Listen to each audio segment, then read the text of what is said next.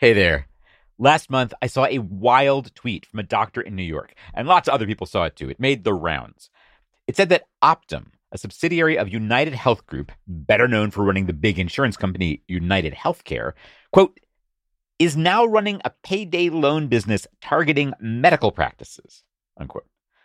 This doctor wrote that United denies and delays payments to docs. In other words, hurting their cash flow, making them targets for a payday loan business. And one thing checked out right away Optum is offering loans to doctors and other providers at interest, and the pitch is cash flow. Optum Pay Advance is built for healthcare organizations like yours. We've developed a customized cash flow solution that gives easy and fast access to funds. The website gives an example where a $100 loan means $65 to you up front and them keeping $35. The doc who tweeted it called the idea genius exclamation point.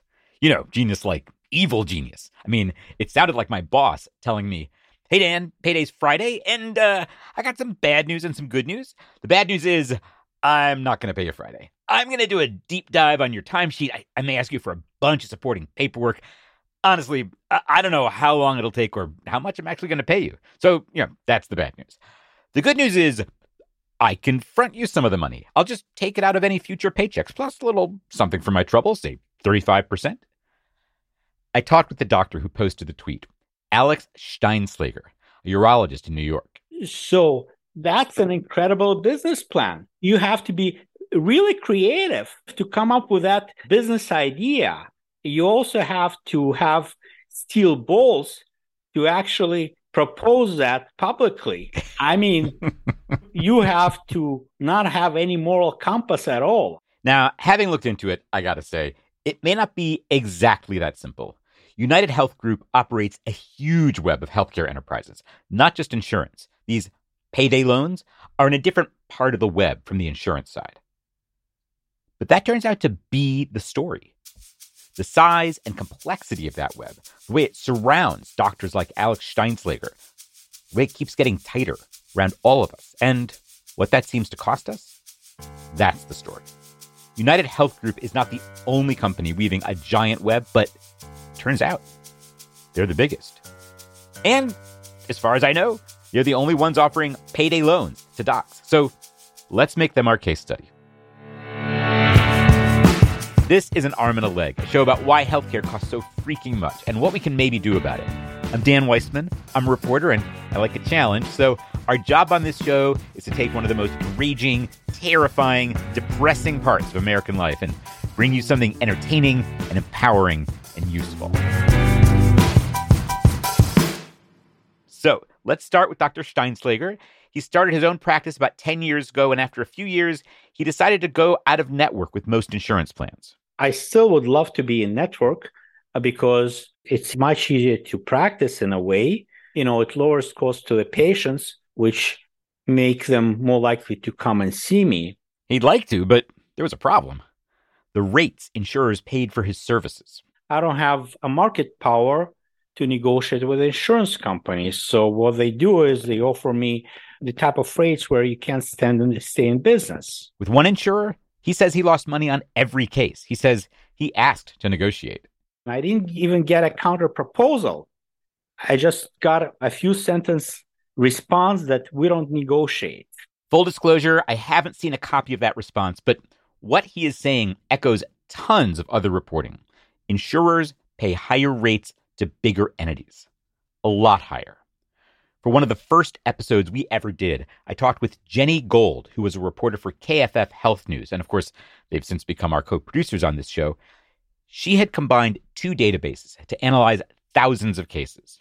She was looking at prices for delivering babies in the Bay Area, and she found that when it was a big local hospital system billing versus a doctor in solo practice, insurance paid double, sometimes more than three times as much for the exact same service.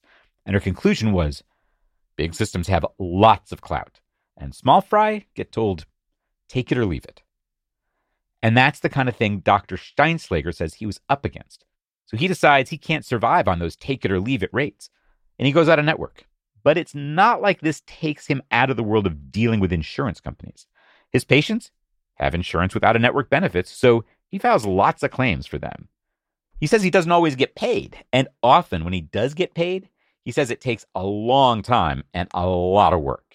They can throw up various barriers saying we need medical records, and when they get medical records that are clear cut, like day and night, a blind man cannot make an error judging that the care was provided. They still find a reason to deny. What he's saying lines up with what others have found. For instance, according to data compiled by KFF, United Healthcare reported to the federal government that they denied 23% of claims.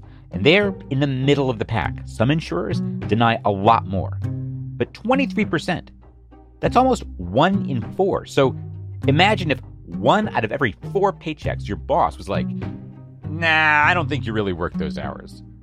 And there's an appeals process, but if you're listening to this show, you may have had the experience of appealing an insurance denial when you're the patient. Or you've heard the stories, maybe here, maybe from people you know. It's nobody's idea of a good time or a quick process. And some fights, you can't win. And now, imagine you had to fight like that for every fourth paycheck. The result, Dr. Shteynshlyuger says, is doctors like him are leaving private practice and often joining bigger entities with more clout. There used to be a lot of urologists in private practice when I started. And today, you can barely count them on one hand. And we did find a study showing there are a lot fewer urologists in private practice in New York than just a few years ago.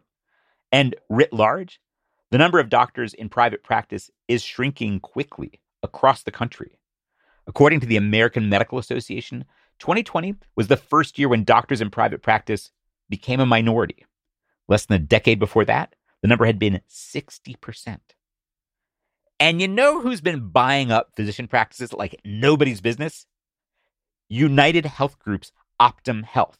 Two years ago, they caught up to the two biggest hospital chains as employers of doctors 50,000. And they've kept going. Now they're up to 70,000. Dr. Alex Shteynshlyuger sees this as one big circle. So, what they typically do is they run the practice into the ground and then they buy it. This sounds like a conspiracy. Squeeze your competitors so when you come offering to buy, you've got a, a motivated seller. And I'm not convinced it's that coordinated. United Healthcare is not the only big insurance company that squeezes small practices with low rates and lots of denials. I mean, docs have complained about that for a long time. And United Health Group are not the only ones buying up small practices. Hospitals and private equity backed companies, for instance, have been doing the same thing for a lot longer than United. And similarly, when Dr. Shteynshlyuger describes what he calls the payday loan setup, he talks about it like it's basically a conspiracy. I mean, who can come up with something like that? First, you don't pay doctors or make them unable to meet the payroll, and then you offer them the loan from the money that you haven't paid them. United Health Group disagrees. They wouldn't go on tape with us, and we asked. We had lots of questions, but they sent me a statement, and it reads in part Optum Bank's working capital loan offers providers an option to access capital at market competitive terms. The speculative theories shared with us have no merit. And, you know, it's not quite as straightforward as Dr. Alex says, like loaning out exactly the cash they'd be paying him. Technically, at least, the money behind Optum Payday Advance doesn't come from insurance premiums. But from Dr. Shteynshlyuger's perspective, it's like United Health Group is surrounding him on multiple sides. They're the insurance company he's sending bills to and fighting with. And by gobbling up so many medical practices, including a few local urology practices, they've also become his direct competitor. And now there's what he calls this payday loan business. United Health Group doesn't have to conspire against him. They're already all around him. And United and other giant entities are increasingly surrounding every healthcare provider we might want to see surrounding them with a web. that's getting bigger thicker all the time. I mean, I'm calling it a web, but one expert offers a different image. One of my colleagues calls United a behemoth. That's coming right up.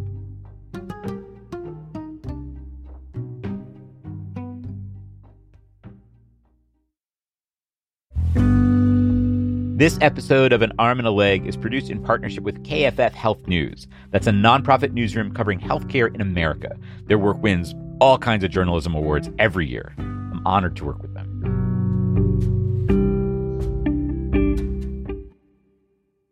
So it's time to get a bird's eye view. Let's hear from an expert. Let's hear from Lawton Robert Burns. I'm a professor in healthcare management at the Wharton School at the University of Pennsylvania. I basically study everything about healthcare and have been doing so for over 40 years. And as I love to tell people, I'm just beginning to understand it. He's the author of books like The Healthcare Ecosystem, and the Senate Finance Committee asked him to come and talk in March. So I think he should be good enough for us. He says United Health Group is not the only company trying to weave a web. There are six or seven other players out there who are doing the exact same thing. But United's the biggest biggest insurance company, biggest employer of physicians, biggest at a bunch of technical back end stuff. One of my colleagues calls United a behemoth. That's probably the best way to describe they're a behemoth. And everybody else, any player of any size, wants to be one. Everybody wants to get bigger. And that is the corporate strategy of everybody in healthcare. Just get big. Do you remember who Al Davis is? Uh, I didn't, but turns out he was a legendary owner and manager of the Oakland Raiders like 40 years ago when I guess they were winning a lot of Super Bowls. And there's a famous clip of him. In a press conference held right after they won the Super Bowl, Al Davis is sitting there receiving the Super Bowl trophy. And the announcer asks, How do you keep winning like this? And Al Davis says, you got to have great coaches. Then after you have great coaches, you get great players. You have to have good management. You have a great organization. And you tell them one thing. Just win, baby. And he's got this big grin on his face. Just win, baby. And so I've taken that and I said, all these players in healthcare have taken a page out of Al Davis's book, and it's called Just Grow, Baby. So if you want to know what's going on, I just remember Al Davis. It's just grow, baby. And that's all that all of these people are doing. It's not be more efficient or have higher quality or to improve access to health care. All this stuff is window dressing and a cover for what's really going on. What's going on here is it's just grow, baby. And Lawton Robert Burns is not so big on growth. His most recent book is called Big Med Mega Providers and the High Cost of Healthcare in America. And as he's quick to point out, that book doesn't look at United, which is now arguably the biggest mega provider, because that book looks only at hospitals consolidating, merging into big med. The hospital sector is where we have more evidence than anywhere else. And the results there show that prices go up when hospitals consolidate, costs go up when hospitals consolidate, quality stays the same or declines when hospitals consolidate. It's not a pretty picture. There's less data for other kinds of players in healthcare, but he's looked at what data there is. Across almost all sectors, there's very little goodness about what happens when these organizations or these sectors of healthcare get bigger. Well, what about claims from big companies like United that they provide better service because they can coordinate? I mean, here's what United said in the statement they gave me. We are committed to improving the health system for everyone advancing evidence based practice, and aligning incentives across the system to ensure people get the right care at the right time in the right place. Well, who's not going to say that? Come on. Uh, I, what about the idea of economies of scale? Like you buy a million stethoscopes, you get a better deal. He's like, yeah, economies of scale, huh? It's the single most invoked rationale for getting bigger, but there's very little evidence that it exists. Here's what I tell my students when you hear the expression economies of scale, think BS. so Lawton Robert Burns is not seeing the upside, and he's not seeing any controls. The regulatory agencies, both the federal and the state level, don't have all the horses in the world to pursue everything that's going on. There are just too many of these deals going on big and small involving hospitals, doctors, insurers, other, you know, they don't have the horses to like do anything about it, let alone monitor it. Yeah. And so it leaves me concerned. Yeah, you're right. Erin Fuse Brown is concerned too. She's a law professor at Georgia State. She studies consolidation in the healthcare business. And She's a pal of the show, so she's pretty much the first person I called for a take on what Dr. Alex Shteynshlyuger calls the payday loan proposition. Okay, let's see if I can be sort of uh, politic about this. It sounds absolutely crazy. if Lawton Robert Burns is skeptical of behemoths, like doesn't see the evidence they're good, law professor Erin Fuse Brown is ready to see the harms. Because this is a whole area of law. It's called antitrust, right? The idea is companies can get too big for anybody's good. They can choke out competition and just milk everybody for profit. And United Health Group, as a behemoth, biggest insurer, biggest provider, opens up a whole new kind of antitrust question. That just blows my mind. I don't even know what happens when those two things happen, like collide into one entity. um, I, I, I don't know. My, my, I'm a, I'm a little afraid, right? Like, I think that we're going to get it on both sides. Like, our premiums are going to go up, our prices are going to go up, and they're the ones who are profiting from all of that. And their profits are super high right now. The stock price is through the roof. Erin Fuse Brown says it's a problem that regulators can't keep up with the pace of deals that turn a company into a behemoth. Once it's formed, antitrust has very little ability to break it up or restore competition to a market. So that's concerning. But the problem isn't just that antitrust regulators can't keep up with the pace of these deals. It's that antitrust regulators don't have a good way to fight certain kinds of deals that are becoming common antitrust has not been doing a particularly good job of policing or going after transactions that are vertical in nature. Vertical in nature. This is the way antitrust folks talk about what companies like United Health Group are doing, spinning a web that covers lots of different sectors. So, horizontal consolidation would be United buying another insurance company. Vertical consolidation is United employing tens of thousands of doctors.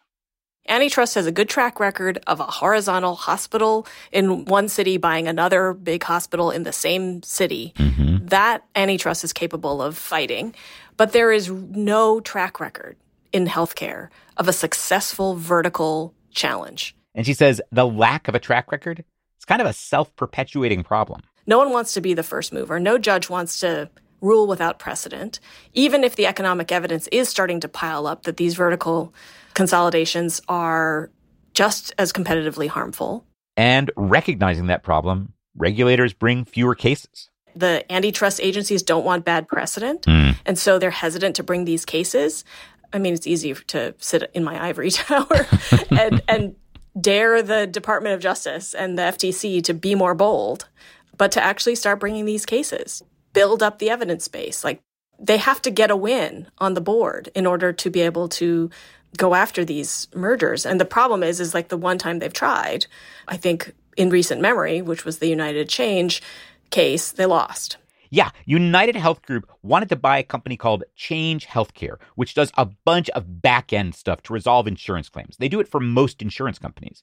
And the Fed said, Whoa, hold up. No. That's going to let you see what all the other insurance companies are doing. You're going to have access to all their most sensitive data. So the Feds brought that case. And United said in court it would totally never exploit that data. It's saying it's not going to look at its competitors' data for anti competitive advantage. United said it already had access to tons of sensitive data from other back end functions it was already performing for other companies. If those competitors trusted them, why shouldn't the court? The judge bought that argument and the feds lost. That was just last year. And I think that has some negative effects as well. It emboldens it. So we end up with these growing behemoths with more and more market power. Once they form, there's very little one can do to stop them from using that market power to increase prices or reduce access or whatever bad effect might then eventually reach the consumer. Which does not sound great. But I looked up the essay that labeled United a behemoth. And the author, a guy named Jeffrey Goldsmith, noted that behemoths don't necessarily last forever. He wrote United has grown to its present immense scale largely without public knowledge. Americans are suspicious of vast enterprises as businesses from Standard Oil, US Steel, and AT&T to Microsoft and Facebook have learned. He thinks United is highly vulnerable to the risk that a giant news event will crystallize public opinion against them, will confirm the narrative, quote, that United is mainly about maximizing its own profits, not about improving the health of its subscribers or the communities it serves. It is not clear how many of the tens of millions of United subscribers have warm and fuzzy feelings about their giant health insurer. Unquote. Me? I'm guessing? Not too many. For those of us who may not have such warm, fuzzy feelings, we've made a start. We're starting right here to build more public knowledge, our own knowledge, about United Health Group's immense scale. And knowledge is the beginning of power. I'll catch you in a few weeks. Till then, take care of yourself. This episode of An Arm and a Leg was produced by me, Dan Weissman, with help from Emily Pisacreta and edited by Ellen Weiss. Big thanks this time to the writer, journalist, and activist Cory Doctorow. This story reminded me of themes from his work, including his recent book, Choke Point Capitalism. Cory was kind enough to talk with me, and I didn't quite manage to make those conversations part of this episode, but if you don't know Cory Doctorow's work, it's spectacular. I'll have some links wherever you're listening and more in our newsletter. You can sign up for that at armandalegshow.com slash newsletter. Daisy Rosario is our consulting managing producer.